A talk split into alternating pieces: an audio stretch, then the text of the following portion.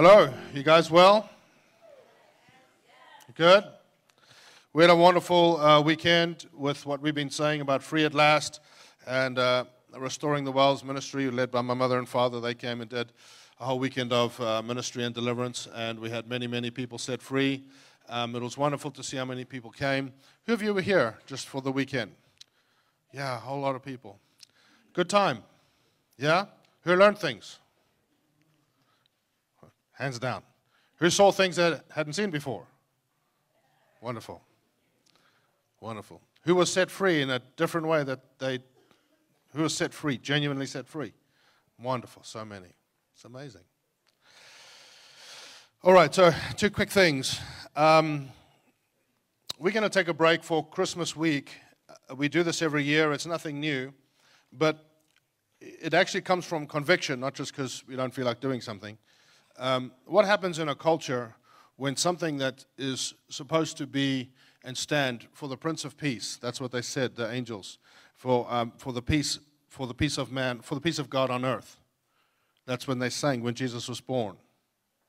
And to all men, peace. And what happens when it was supposed to stand for peace and rest and joy and family and covenant and fellowship is now known as one of the most stressful days of the year in a Christian household? What happened? you know, because the cultural expectations and what everyone thinks, and people don't insecure. My house has to be perfect. Everyone knows what your house looks like when they're not there because they know what theirs looks like, and you know, all the rest. And so, out of conviction, a few years ago, I was I was really just thinking and grieved over this, and I felt the Lord put it in my heart to say, well, you know, do the opposite. Take a break. And so, for the last four years, what we've actually decided to do is in that Christmas, it happens to fall on the 27th, I think. I think it's 27th or the 26th. 27th or 26th, whatever it is, we will not be meeting. We will take a total break, and uh, we will come back. I think it's on the on the second or the third. Uh, I think it's the second. I probably wrote it down. I did on the second.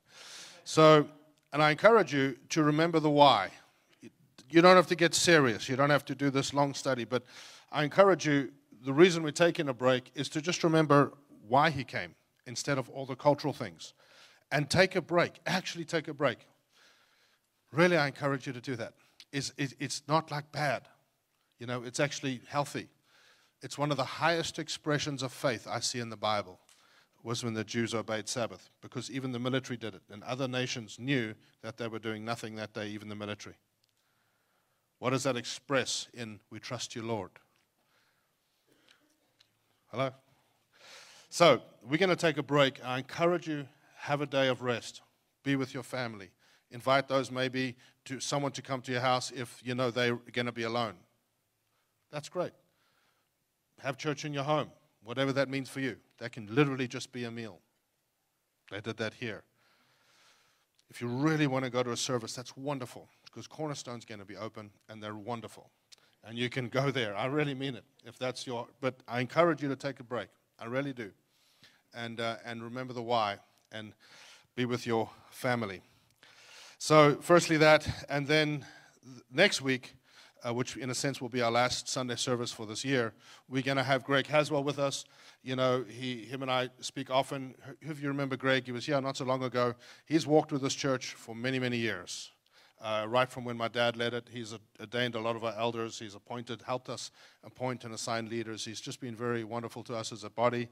And um, I asked him, you know, I had this strange thought as I was in prayer saying, We've never actually had someone like an apostolic man come in, an apostolic couple actually. She's a genuine prophet, she's a real prophetic woman, uh, Michelle, his wife. And, and I just had this idea, you know, as I was in prayer, which I know is the Lord, have them just come and close out the year and uh, willing to do it. He's coming down just to do the Sunday, and he doesn't always do that. He often does conferences and entire weekends. But I asked him if he had come just for a Sunday because there's so much happening at that time of the year.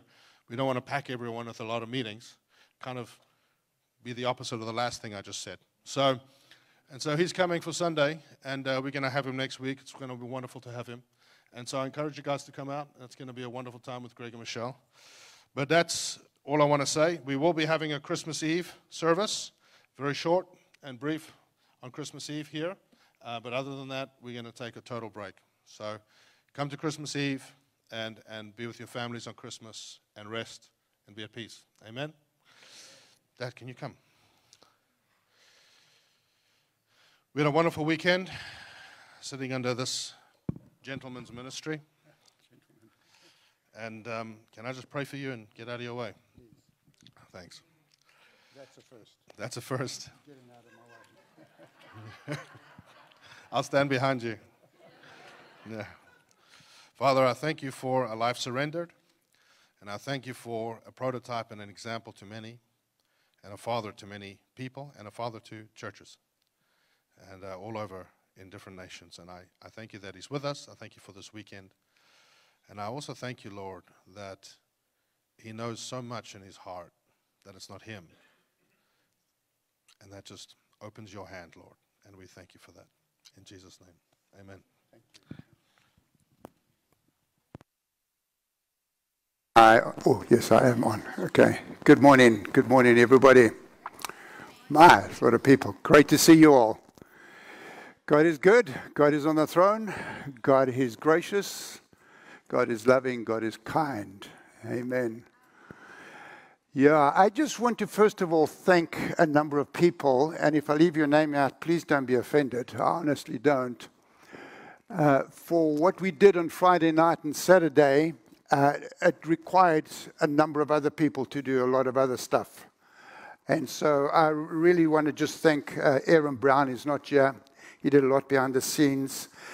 Um, I want to thank Clint and uh, his wife, Erin. Are they here? Yeah, thank you for what you guys did and running around. And Dave Roberts and Tommy and Carly, you guys ran around the whole of Saturday morning, basically, sorting stuff out. Thank you. And then I also want to thank those that came to pray, the prayer team. Uh, a lot of you came early, you prayed, you spent some time on your knees.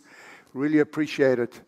And I want to thank Clayton and the leadership of this church uh, just for the privilege of being able to do this because we do it under their authority. And uh, for those that did the childcare, I don't know who looked after the kids. Katie and Jen, they deserve a medal.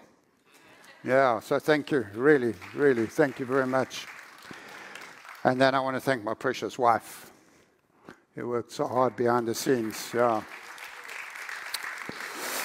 And of course, the greatest thanks goes to our Lord Jesus Christ. Amen. For his faithfulness and goodness to us. All right. If you, from Friday night to today, you feel lighter, won't you stand, please? Oh, just feel lighter. Look at that. That is unbelievable. Thank you, God. You just feel lighter. You know something shifted, something happened, something moved. Thank you. I just want to give honor to God. You know God did something, and you know God is establishing something. And I want to encourage you who went through some ministry. Something started in your life through the ministry. Not that it started then, it might have started, but it might have just blocked or stayed. But it's going to, something started. And so you might have a day or two where you're a little tender, you're a little emotional. If you're married, give your spouse some grace, please. Okay? Doesn't mean you live like it forever, but just a season. Your emotions got a little turned over, a little wrought, a little touched, so you can be a little tender. And just be aware of that. Please be aware of it. Also, don't let the devil lie to you. That's why I asked you to stand. Not so I can see it, because I want you to take a decision. You join a line in the sand. No, something happened to me. God did something. Do you understand what I'm saying? That's why it's important to declare it in some form. So I encourage you, don't let the devil lie to you because he will come to you somehow subtly and say, well, nothing really happened which is a lie. Absolute lie. So, because a lot did happen, and God is good and God is gracious. So, what I'm going to preach on today, very simple. It's a simple message. And I know Clayton touched on this a little while. I haven't heard it. I wasn't here. And I just found out about it a day or two. I want to talk on developing a healthy mind. Developing a healthy mind. Uh, probably what I share you know, but I hope I'm going to be able to put a key in your hands that's going to help you develop a healthy mind. That's what I want to do. Practically put a key in your hand. A healthy mind is not an option if you want to walk in freedom, it is essential. I'll say that again. A healthy mind is not an option. If you want to truly walk in freedom, it is essential. It is absolute necessity for us if we want to live and walk in the victory that Christ has won on our behalf, that was achieved for us through the cross, that our mind becomes healthy. What I mean by that, it becomes biblical. That's what I mean. It becomes biblical based. It becomes word based. It becomes word aware, if you understand what I'm saying. Yeah, it becomes kingdom. When you got saved, when you got born again, and I nearly preached on that, how do you know you're born again? Because it's not an emotion, although you could have had emotions happen when you got born again. I had a lot of emotions happening. My nose ran so long, it was long strands, as you know. Okay, so it impacted my emotions greatly. It really did. So I'm not saying that won't happen. And I wept and wept and wept just because I felt the love of God touch my heart. But when you get born again, the emotions can get touched. But if you're not sure that you were born again, you can be on very rocky ground. And so the Bible is very clear it gives us signs. 1 John was written to people of that day so that they might know that they're children of God. And they might not know it from an emotional point of view, but from a reality point of view, that they are children of God. And when you got born again, you became a child of God. And the Bible says in 2 Corinthians 5:17, I don't know if it's going to come up behind, the old is gone and the new has come. Think about that. The old, the old, the old life, the old um, way you lived, the old thought patterns, the old bondages, the old uh, nature, all of that is gone. It's gone. It's gone. It's gone. It's gone. I'm emphasizing it. The new has come. You're a new creature. That's what the Bible says. You're a new species in that point for you. You still got the same body. You still look as beautiful as I do. Forgive me, okay? you still got all that, but you're new inside. Brand spanking new. You new. You totally new. It's the same thing that happened. Understand this, folks.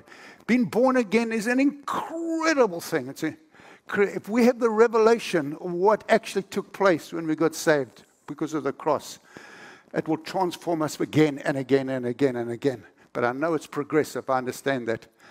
When God created Adam and Eve, and the Bible says he took the dust and he formed it, and he got the dust, and then he came in, he breathed into his nostrils. He breathed who he was into Adam. That's what he did. And when you're born again, it's the same thing. Because of the cross and by the power of the Holy Spirit, the Father breathes into you the nature of Jesus Christ. That's why you're brand new. Isn't that amazing? That's absolutely. But what does not change is this this doesn't change straight away. It just doesn't. And so, unless I get my thinking to line up with what happened inside of me and what happened in my heart, I never walk in the identity that God just gave me. I never walk in that identity. And my identity is you're a child of God. Forgiven, redeemed, righteous because I have the righteousness of Christ on me. You with me? You new creation. But if I don't get my thinking right, then I never walk in it. I never, never gets established. So I found in my own life when God encountered me, and I had a very dramatic salvation. It doesn't mean that you people have to have a dramatic salvation. I just think because I was rather stubborn or whatever the case is, or I just needed a lot to happen. And so when God encountered me, I knew I was different. Instantly, I knew it. After my emotions died down, and I turned to Michelle and I said to Michelle, You know, you look the same, but you look different. I looked outside, I said, You know, everything looks the same, but it's different. It's sharper, it's clearer, it's brighter. It's like the blinds came off my eyes. That's what I felt. So I knew something had shifted. I knew something had changed, but I didn't understand it. I didn't. But I just knew something had happened. And I could feel it inside me. Something significant had changed. And I found that over the next while, because I went and bought a Bible, because I'd never read one in my whole life up until that point. I went and bought a Bible, and as I started to read it, particularly the Gospels, I found what had happened in my heart started to, in a sense, impact my mind. As I allowed the Word to develop over my mind or prevail over my mind, the reality, what happened inside me, got established, got put in me. So then I wouldn't waver. Not that I wavered. But all of a sudden came alive again and again and again and again and again. Because I started to see what actually had taken place inside me because of what the Lord had said. You with me? So there was an establishment that took place, and it took a while, it took a season, it took, and it's still happening. Just being honest, it's still happening. It happened. It'll happen from the day you die. God keeps just renewing and establishing because the Bible says we're changed from one degree of glory to the next. Isn't that amazing, eh? And it keeps, uh, it's possible for a child of God to have a new life, a new heart, but be without a new head. if we win the victory in our thoughts, we will sustain the victory in our life. That's why I'm preaching it, because of what happened this weekend. So I want to show you. So could you put the first slide up, please, Dwayne, who is ever at the back there? I can't see, it's a little dark. We touched on this yesterday. You get a thought. And the thought can come from either yourself, God, or the devil. Well, the devil will use circumstances, people, unknowingly. Uh, culture, very strong culture. You see it on TV. It'll use whatever it can, and he will speak things. Even my precious wife woke up this morning. She said, I said, How did you sleep? She said, I woke up at what time was it? Three o'clock in the morning, and all of a sudden she had these thoughts run through her about stuff, maybe, oh, uh, something about the ministry yesterday, that and that. I said, But that's just a lie. She says, I know. She said, But I, like an hour, she had to work it through. So the thought comes. You have a choice, and I have a choice what you do with that thought. Now, when you're unsaved, it's like you don't have a choice because the sinful nature in you just, just cottons onto that. And when you choose the same thing again and again and again, it forms a habit in you.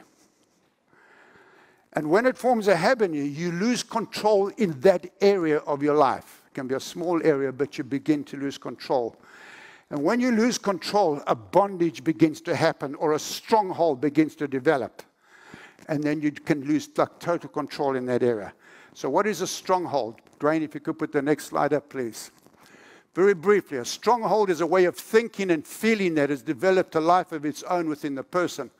It is stronger than a habit, controlling and ruling, robbing one of free will and creating tunnel vision, which will block out any teaching and light inspired by God's word that might contradict them. That's what a stronghold is. And it's in the mind. It's very strong. And then a stronghold in the mind is often a collection of thoughts that are in agreement with Satan's thoughts they are lies against what God has revealed about himself to his children through his word. They are normally erected by a wounded soul. Somebody's been hurt or damaged or unloved or whatever. And one whose needs have not been met, who have fears and humiliating memories to protect. Many times lies are birthed from traumatic experiences and will keep our truth. So I can be born again, love Jesus, but I can have a stronghold in my, in my mind. And the only way that goes is through truth. I can't drive that thing out, like we did this weekend, drive demons out. It's truth.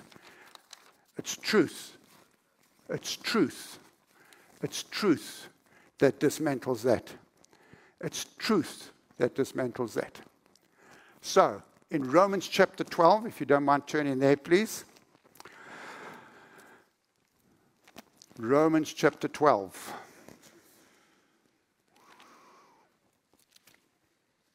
Okay, you're all very quiet.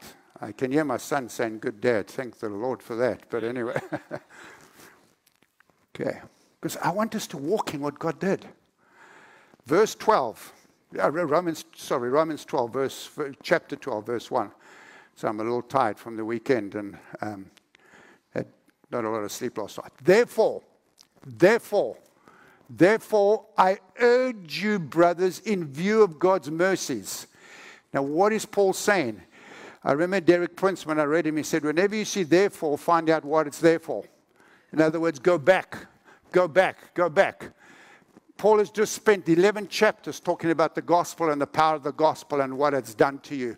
That's what is done. And the whole is something of Israel or whatever. And he's saying, therefore, because of the gospel, which Paul says in Romans 1.16, I'm not ashamed of the gospel because it is the power of God. The gospel is the power of God. The gospel is the power of God. So therefore, because of the gospel, writing to Christians, and you received this gospel and have embraced this gospel, therefore I urge you, brothers, in view of God's mercy, to offer your bodies as a living sacrifice. Old Testament, they were dead sacrifices. It was dead animals sacrificed unto the Lord. Now he said, now offer your bodies because you're living. Offer your hands, your mouth, your eyes, your feet, the members of you, offer that up to God. That's what he's saying. Keep offering it up to God. So when you worship, oh Lord, I love you. Yay, Lord, I use my mouth. That's what it means to offer up. Amen. Offer up your bodies as living sacrifices, which is holy and pleasing to God. And this is your spiritual act of worship. Do not conform any longer to the pattern of this world or the culture of this world, but be transformed by the renewing of your mind talking to Christians, then you will know God's will, his good, pleasing, and perfect will. So Paul is encouraging these people be transformed by the renewing of your mind. Keep transforming it. It's the same word transformed when Jesus was on the mount and he was transformed. It's the same word. All of a sudden there was a light and his, his clothes were shining and bright. It's the same word in 2 Corinthians. I think I gave you the scripture at the back. 2 Corinthians chapter 3, verse 17, 18, where it says, The Lord is the Spirit. And now where the Spirit of the Lord is, there is freedom. That's what it says. Where the Spirit of the Lord is, there is freedom. Okay, and I think, sorry, I haven't got it. And we can all draw close to Him with unveiled removed from our faces, and with no veil, we become like mirrors who brightly reflect the glory of our Lord Jesus. We are being transfigured or transformed into his very image as we move from one brighter level of glory to another, and this glorious transformation comes from the Lord. So, the transformation in my mind, that Bible, that script comes from the Lord, not from you or me. Now, that's good news. So, I don't have to have positive thinking about myself.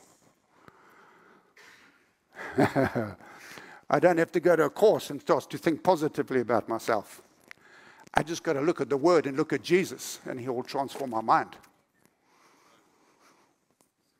That's what He will do, because that's what the Bible says.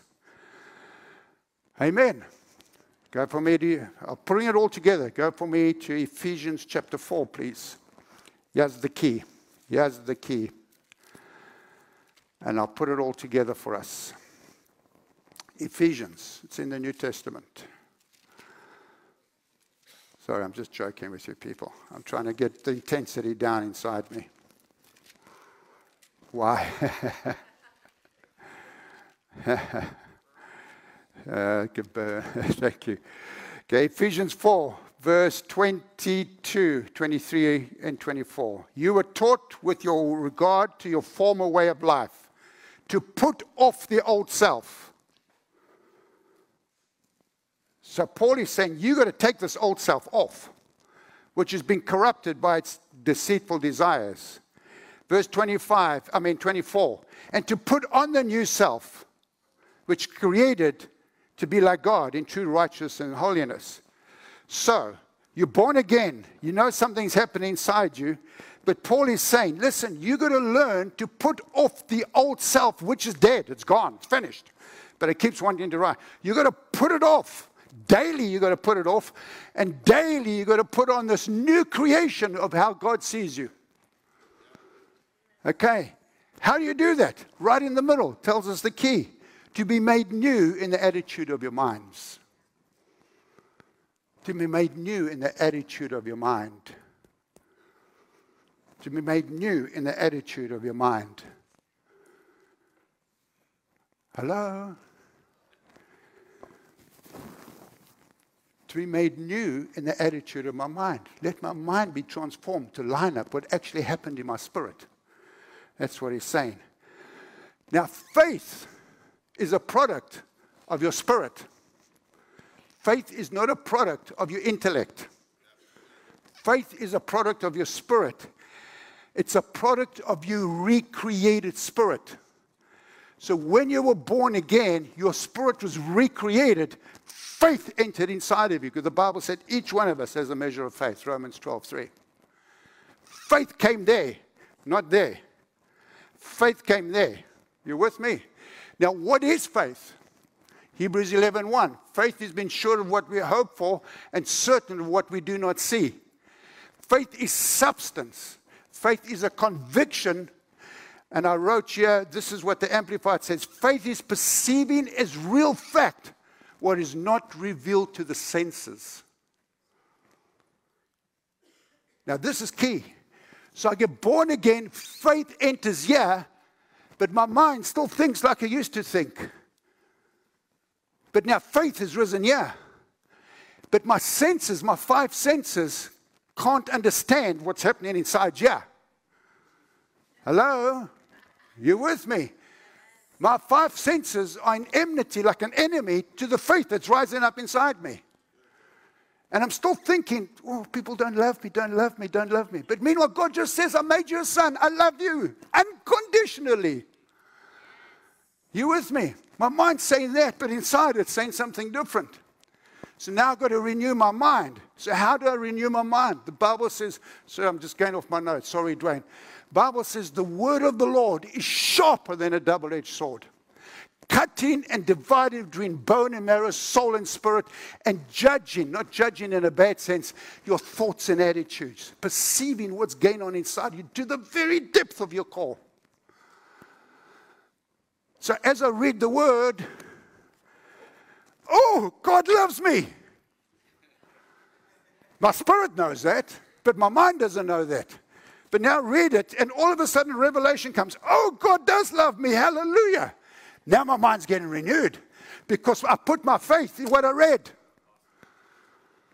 And if I put my faith in what I read, it impacts my mind and my emotions. And now the change starts to happen. And it catches up with what's already inside of me. Hello? That's why it comes by faith. Everything comes by faith. Without faith, it's impossible to please God. That's why you can't earn it. You can't behavior modifications to get it. You're right. Hallelujah. You can't change your behavior and try and look like a Christian. We do that, unfortunately. So now the Lord says, No, Ken, I redeemed you. I love you with an unconditional love unconditional. But I've grown up my whole life saying, because of my circumstances, you'll never amount to anything. You're no good. I never received love when I was growing up. My parents never gave me what I should have maybe got. I'm not saying that happened. Love. So I grew up my whole life with a sense of rejection. But the Lord is saying, I love you. My mind is saying, they don't love you. Hello? And as I take this and read it, and it enters here, and it'll begin because of the power of this word. It's alive, it's energetic, it is powerful. it will begin to transform the way I think, and that will come in line with that. And then I'll walk in it. So, all of you got prayed yesterday, and God touched you and did something. You might not know exactly what you did. Don't let the devil lie to you that nothing happened. Don't let the old way of thinking come back and grab you and say, no, no, no, this is who you are. That's not who you are. Hello? Am I making sense? Yeah. That's the way it happens, folk. By faith. Because I trust Him, what He said, over and above what my five senses say. I just trust Him. He says, I love you. End of story. Now I don't have to go look for love because I'm loved. So I know it in my heart, but my head doesn't know it yet. And as I read this, that started to happen inside me. And all that I taught this weekend about deliverance, that's what started to happen as I read it. I didn't doubt it. Amen. And we're transformed the Bible says, now where the Spirit of the Lord is, there is freedom. The accurate translation is, where the Spirit is Lord, there is freedom. That's the right translation. Where the Spirit is Lord, there is freedom. So when the Spirit is Lord, yeah, there is freedom. When there's Lordship, yeah, in my brain, in my mind, in the way I think, then there's freedom. Then there's freedom. That's why I can't live from my emotions. I feel like this. I feel like this. No. What does God say? What does God say who you are? When you got born again, He says you're a new creation. A new creation. Totally new. The old has gone. All the junk is gone. It's gone, it's gone, it's gone. Uh, sorry, I'm doing the action so you'll remember it in your mind. It's gone, it's gone. Wave it. Cheers, bye bye. Cheers, gone. but it comes back. Who knows? It creeps back. It wants to creep back, and you go, no, go away. That's what Paul says. Put off the old nature. Keep putting it off.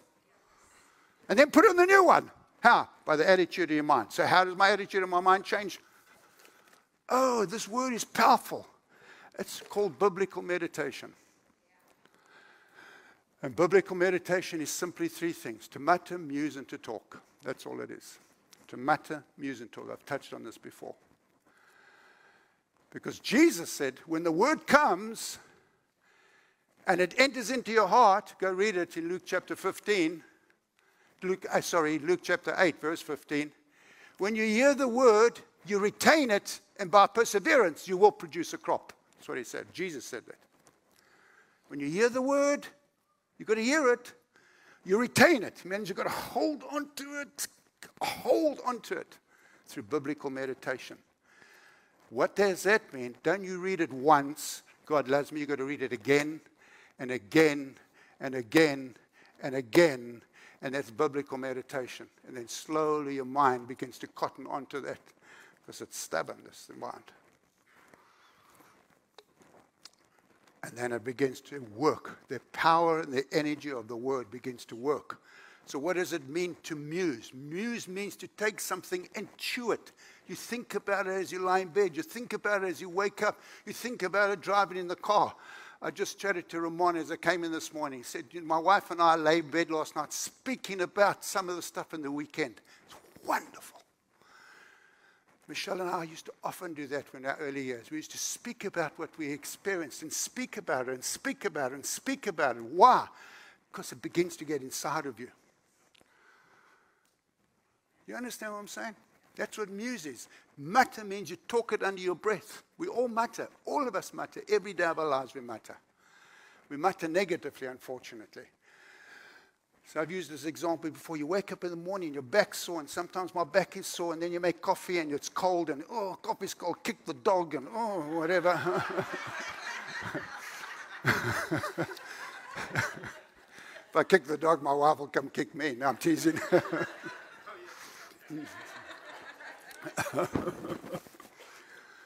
That's a negative matter. We do it. But imagine waking up and want to say, God, thank you, you still love me. Doesn't depend on my behavior.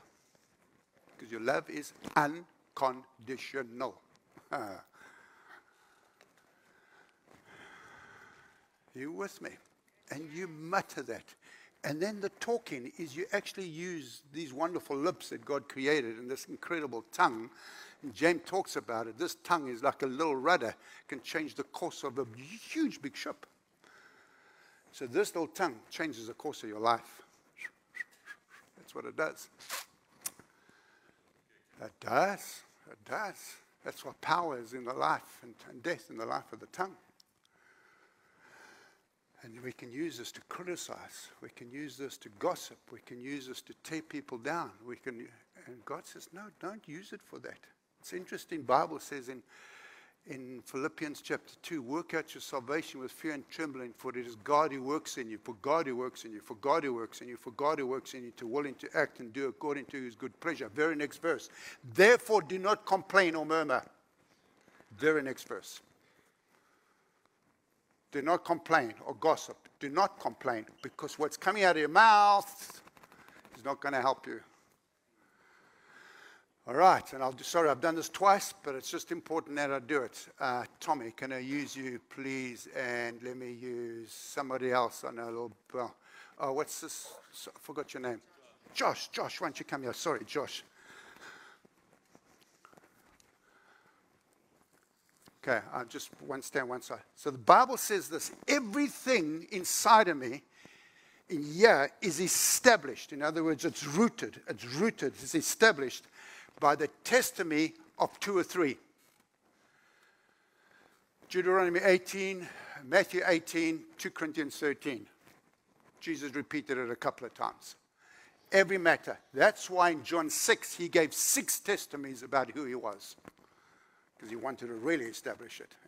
And they asked him, and he said, These are the testimonies of me. Okay? So, the Bible says very simply this that it has to be established. So, what does it mean? If we took up an offering over here and, jo- and Josh was walking out the door with it, and I followed him and I saw him putting all the money in his pocket, and I come back and I say, Clayton, can't believe that guy. He's just pinching all the money. Okay. Sorry, Josh. Sorry, Josh.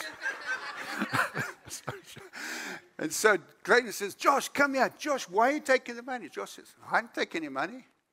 I said, but Josh, you took money. He says, I didn't.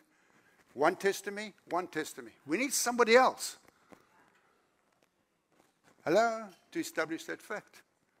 Okay. You're going to play God. Thank you. All right. That's a big ask on that. Okay, you're going to play the devil. That's not a big ask. No, I'm teasing. I'm teasing. Okay. Okay. I'm going to play you and me, born again, saved, people of God, child of God. Amen. I'm going to, bet you and me. So God comes to you and me and says, Yo, I love you guys. I've redeemed you. I've paid the price. I've forgiven you. I have a future for you. I have gifts for you. Thank you. He's doing a great job. Okay. the devil comes to better me. Job. Yeah, better job. The devil whispers as I'm lying in bed at night and I just had a mistake that day. Yeah, I know your mistakes. And remember your past. That person said that about you. And remember this about you. Remember your parents didn't treat you properly. Yeah. That's one testimony. That's one testimony. What I speak is the second testimony. That's what I walk in. That's what I walk in. That's what I walk in. Despite what's inside you. Because the mind, the mouth has to be engaged. The mind's got to come first before the mouth speaks. So your mind says, No, no, no, no, God loves you. So the mouth says, Yes, God loves me. My mind's been renewed. Thank you.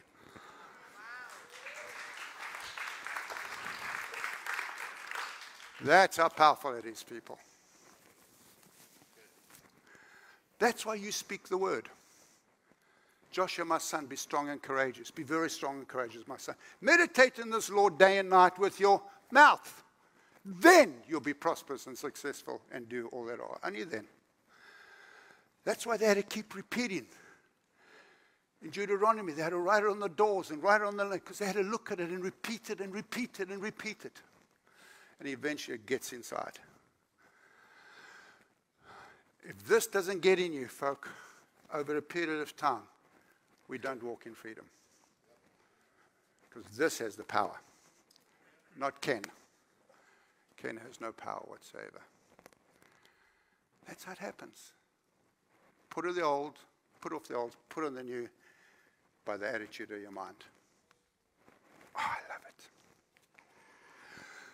And sometimes it's a battle. I'm just being honest. Sometimes a battle. You know what I'm speaking about. It's a battle. Your mind plays tricks with you. Who knows that? Yeah?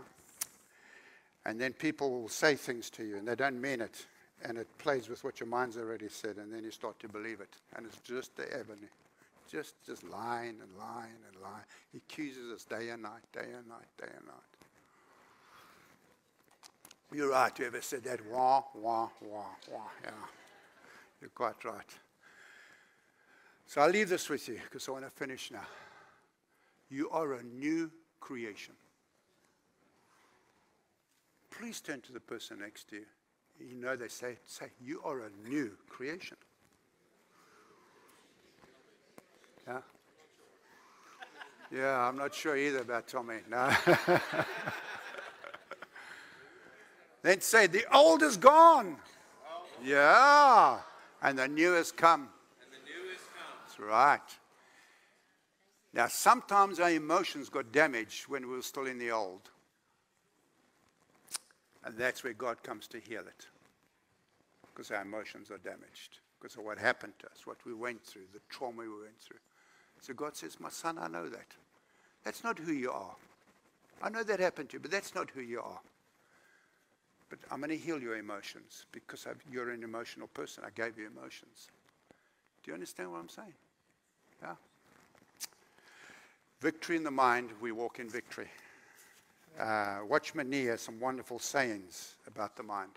He really does. He really understood this. I encourage you, go read some of his stuff concerning the mind.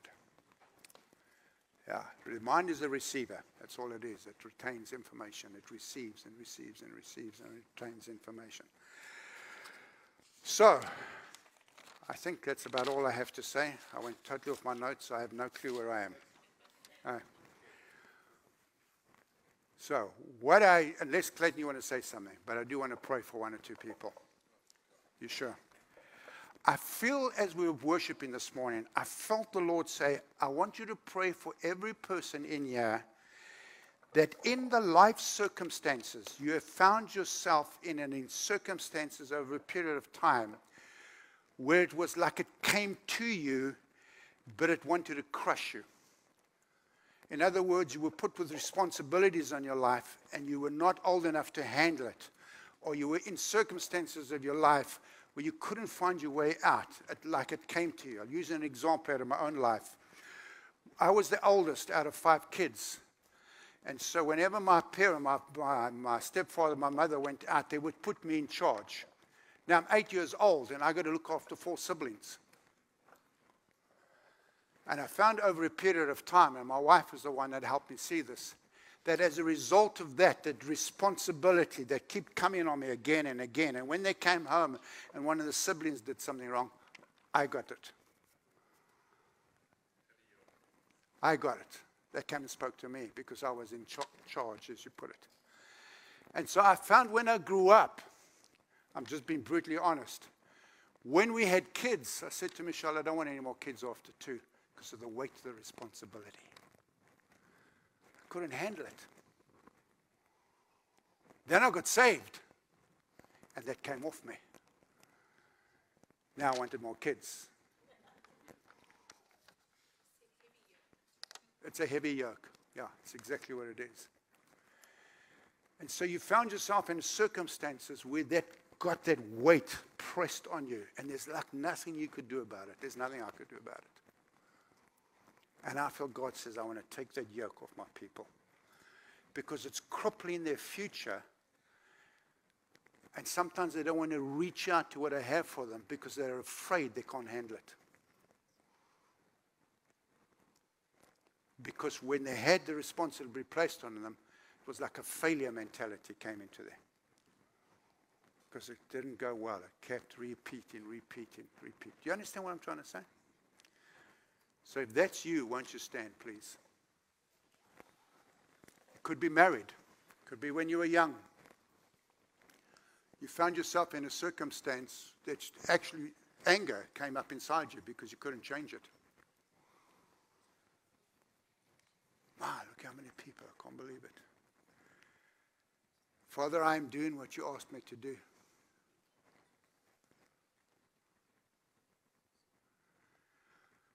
Father, in the name of Jesus Christ, who paid the price that this yoke would come off us, I declare this yoke to be lifted off God's people now, in the name of Jesus. Now, in the name of Jesus. It is a false burden, it is a false yoke. I take it off the shoulders, off the minds of your precious people in the name of Jesus Christ. I take it off them. I release them from that yoke that was not God given in the name of Jesus. Because your yoke is easy, it is light, Lord. It is not heavy. I release it off your people in Jesus' name. Jesus' name. All right, thank you. That will go, trust me. Dave, Dave, Dave Pravat. Why don't you come stand here, please, my friend? I'm sorry. I just got to, I'm sorry because I got to do what I felt God tell me to do. Dave, I feel I got to pull a missile out of your stomach. I got to pull a missile out. It's a missile from the enemy. And I wrote you the missile messed with your emotions and your appetite. That's what the missile did. And so, Father, in the name of Jesus, I remove this missile out of Dave. I remove this missile now out of Dave. I remove this missile out. I take it out in the name of Jesus. And I release him. I release him from that missile now. That was over his emotions and over his appetites. In the name of Jesus, I release him. So God given appetites and emotions will come to the fore. Thank you, Lord. Thank you, Lord. Thank you, Lord. Wonderful. Amen. Bless you. One more thing and then we can hand over. Okay. If you know the mind has been a huge battleground, I'm just going to, where you sit, just put your hands on your mind and you say, Heavenly Father, this mind belongs to you. I know you gave it to me. Teach me to bring it in line with what you say. I ask this in Jesus' name, and I trust you that you will do it. In Jesus' name. Amen. Amen. Wonderful. Thank you, people. I wonder um, if you guys can just give me grace for one minute. I just the whole time when my dad was going to minister, I just saw this picture in my head, and, I, and obviously I know it's the Lord. Is could my whole family, um, are Luke and Natasha here? Luke, Natasha, are they around in the building? Does anyone know where they are? Are they not here? All right. Could mom? Could you come? Jen? Could you come? I'm trying to think who else is related to us. Where's Dan? Dan, my cousin. He had to leave early. My whole family's they've left. So could you come stand down here, Dad? Wait, wait, wait. do you want me to Just stand? down There- there. Somewhere. Down there Yeah. somewhere. All right. Down here. Okay. Okay. Could you guys just stand and go this way? Can you go the other side of my mother? Sorry. it's like that game, you know, in New York, where they're on the streets. Which cup is it under? Um, generations passed from him. His father was an alcoholic, and his grandfather was an alcoholic, and his father was an alcoholic, and his father was an alcoholic, and his father was an. It's true. As long as it goes. He gets saved.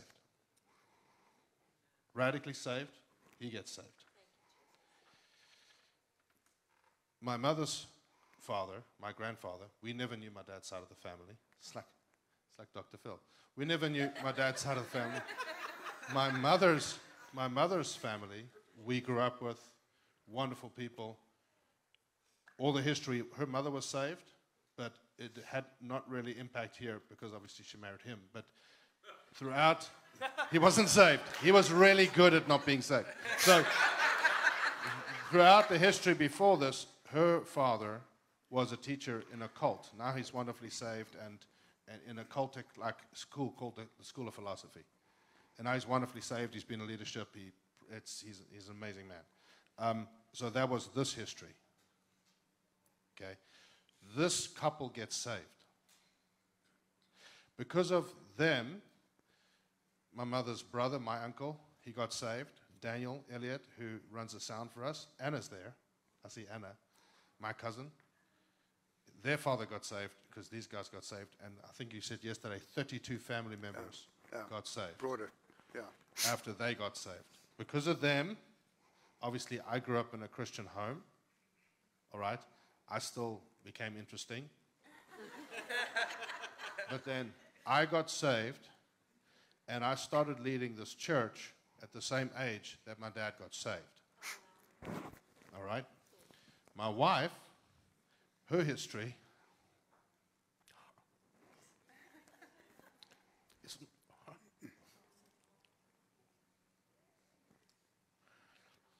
it's a really difficult one. Sorry. She's not crying, I am. she grew up she grew up in a cult.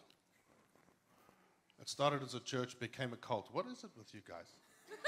So, she grew up in a church that started as a church, became a cult, ran away um, from that. They tried to divide parents and do terrible things, and she had to choose between parents and court. And at 12 years old, believed that, you know, typical cult, if you leave us, you go to hell. 12 years old, ran away by herself and had a revelation from the Lord that they're man and they can be wrong, and read the Bible and realized that they were wrong.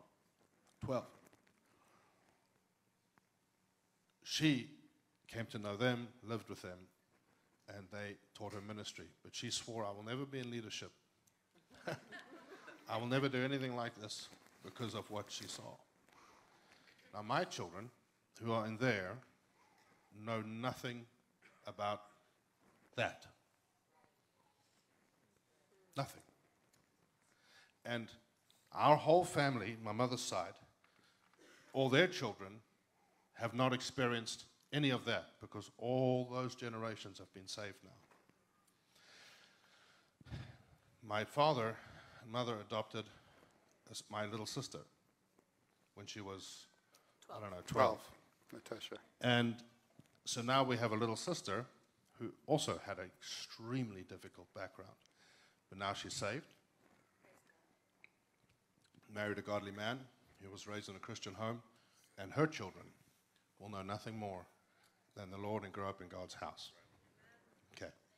The reason I do all of this is because I was hoping to have Luke and Tash and Dan, and you see the whole family line. Is that there are people in this room, you have faith for everybody except your family. You say, God can do anything except with my sister, you know, except with my mother, except with my father. Hello. We still have people in our family, distant, that need to know the Lord. I'm going to ask you if you, if what I'm talking about burns in your heart, say, God, my family, Yeah. because they're your family. Yeah. If that's you, can you stand, please? Ah, goodness gracious. And Dad, I'm going to ask you to pray Yeah. for all the generations to come out of the people in this room, Good. which will actually, if you do the math, is millions of people. Yeah. Lord, you saw it fit to come and redeem all these people that are standing. It was by your goodness and by your grace and by your mercy. It's nothing we deserved or earned, nothing. But you came, Lord. You rescued these men and women from the dominion of darkness. You redeemed them, you made them new. The old is gone from their life, Lord. And I stand with these men and women and I call forth their families, their brothers and sisters, their uncles, their aunts, their fathers, their mothers. I call them forth in the name of Jesus. In the name of Jesus. In the name of Jesus, Father. Extend your hand. It is not too short to save, Lord, into these family lines, into these generations, Lord. Let generations change, Father. Let generations change in the name of Jesus. In the name of Jesus. Lord, I rebuke the work of the evil one in these generations. I take authority and I rebuke that work over their minds, over their eyes, and over their hearts in the name of Jesus. And I thank you for what you're going to do. I thank you for the good reports we are going to hear. Oh, my brother got saved. Oh, my sister got saved. Oh, my mom got saved. My dad got saved. My cousin got saved. We thank you, Lord. We thank you. We thank you because it is your heart that all men get saved, Lord. That's what's written in your word. Thank you, Jesus. Amen. Father, I want to pray for every person standing here, Lord, for the faith in them to rise up as they pray. Yeah. As they pray for these family members, Lord Jesus. And it does not matter how much darkness those people are in, because the darkness cannot overcome the light. Jesus has all power, and He is able to save. And Father, I pray that faith would rise up in every person standing here, for every member of their family that's not saved. And Lord, I pray that you give them divine opportunity to share something of you in some way. Lord, that it would be inspired by you, that they would know this is a Lord a God thing. Father, and that you would use these people to bring their family members in, Lord Jesus. And that nothing would stand in that way, especially in their minds when they pray. And they think, but so and so is so involved in this, it doesn't matter. It doesn't matter what they're involved in. God overcomes all of that. Thank you, Father. Amen. One testimony before we close. Sorry, I'm not actually sorry. Um, when I got saved, I was involved in real heavy things. I mean, really heavy. You know, even I had a math tutor who was on the front page of the equivalent of the USA Today. Math tutor was his cover job. He was a dealer for the mob. And he was, you know, I started getting involved with him, and they paid the judge to get this guy off, and he's on our front, front page, biggest drug bust in 15, 15 years in our country. And I was just involved with some interesting people. And uh, when I got saved, I left our area, our city, in a sense, and I went and stayed with Anna and Daniel, Daniel's father, my uncle Craig, who was a great man. And I went and stayed with him, and they were very gracious to me. But I spent pretty much six years in my room, I mean, six months in my room with the Lord and the Bible. And uh, I didn't see anybody. I didn't tell, I literally just disappeared. I mean, some of these guys, we lived together for years. We did everything together. We got in trouble together. We got in lines with the cops together, you know, everything together. And that, to some degree, actually binds you together. And I got in the car one day. I was praying. The Lord said, Go tell your friends.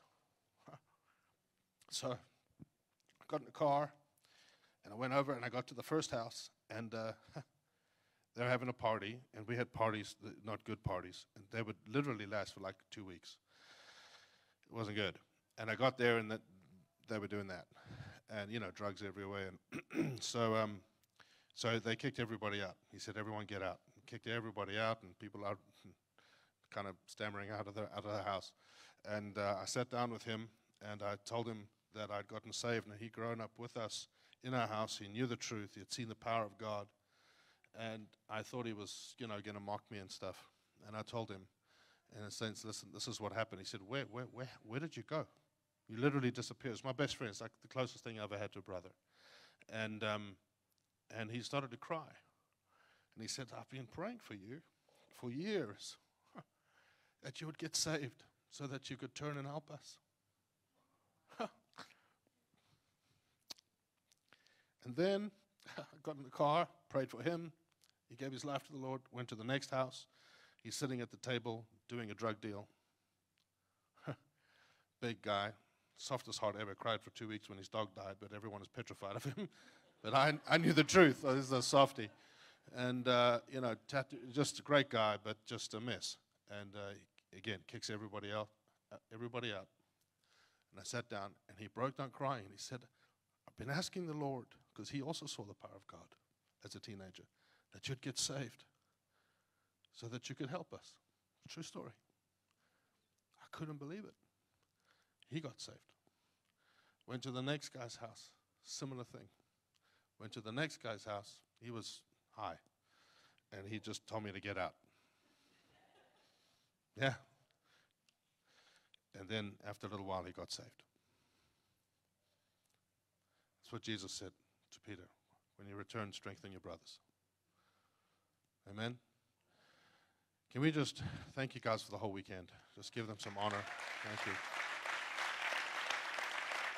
Wonderful. Wonderful.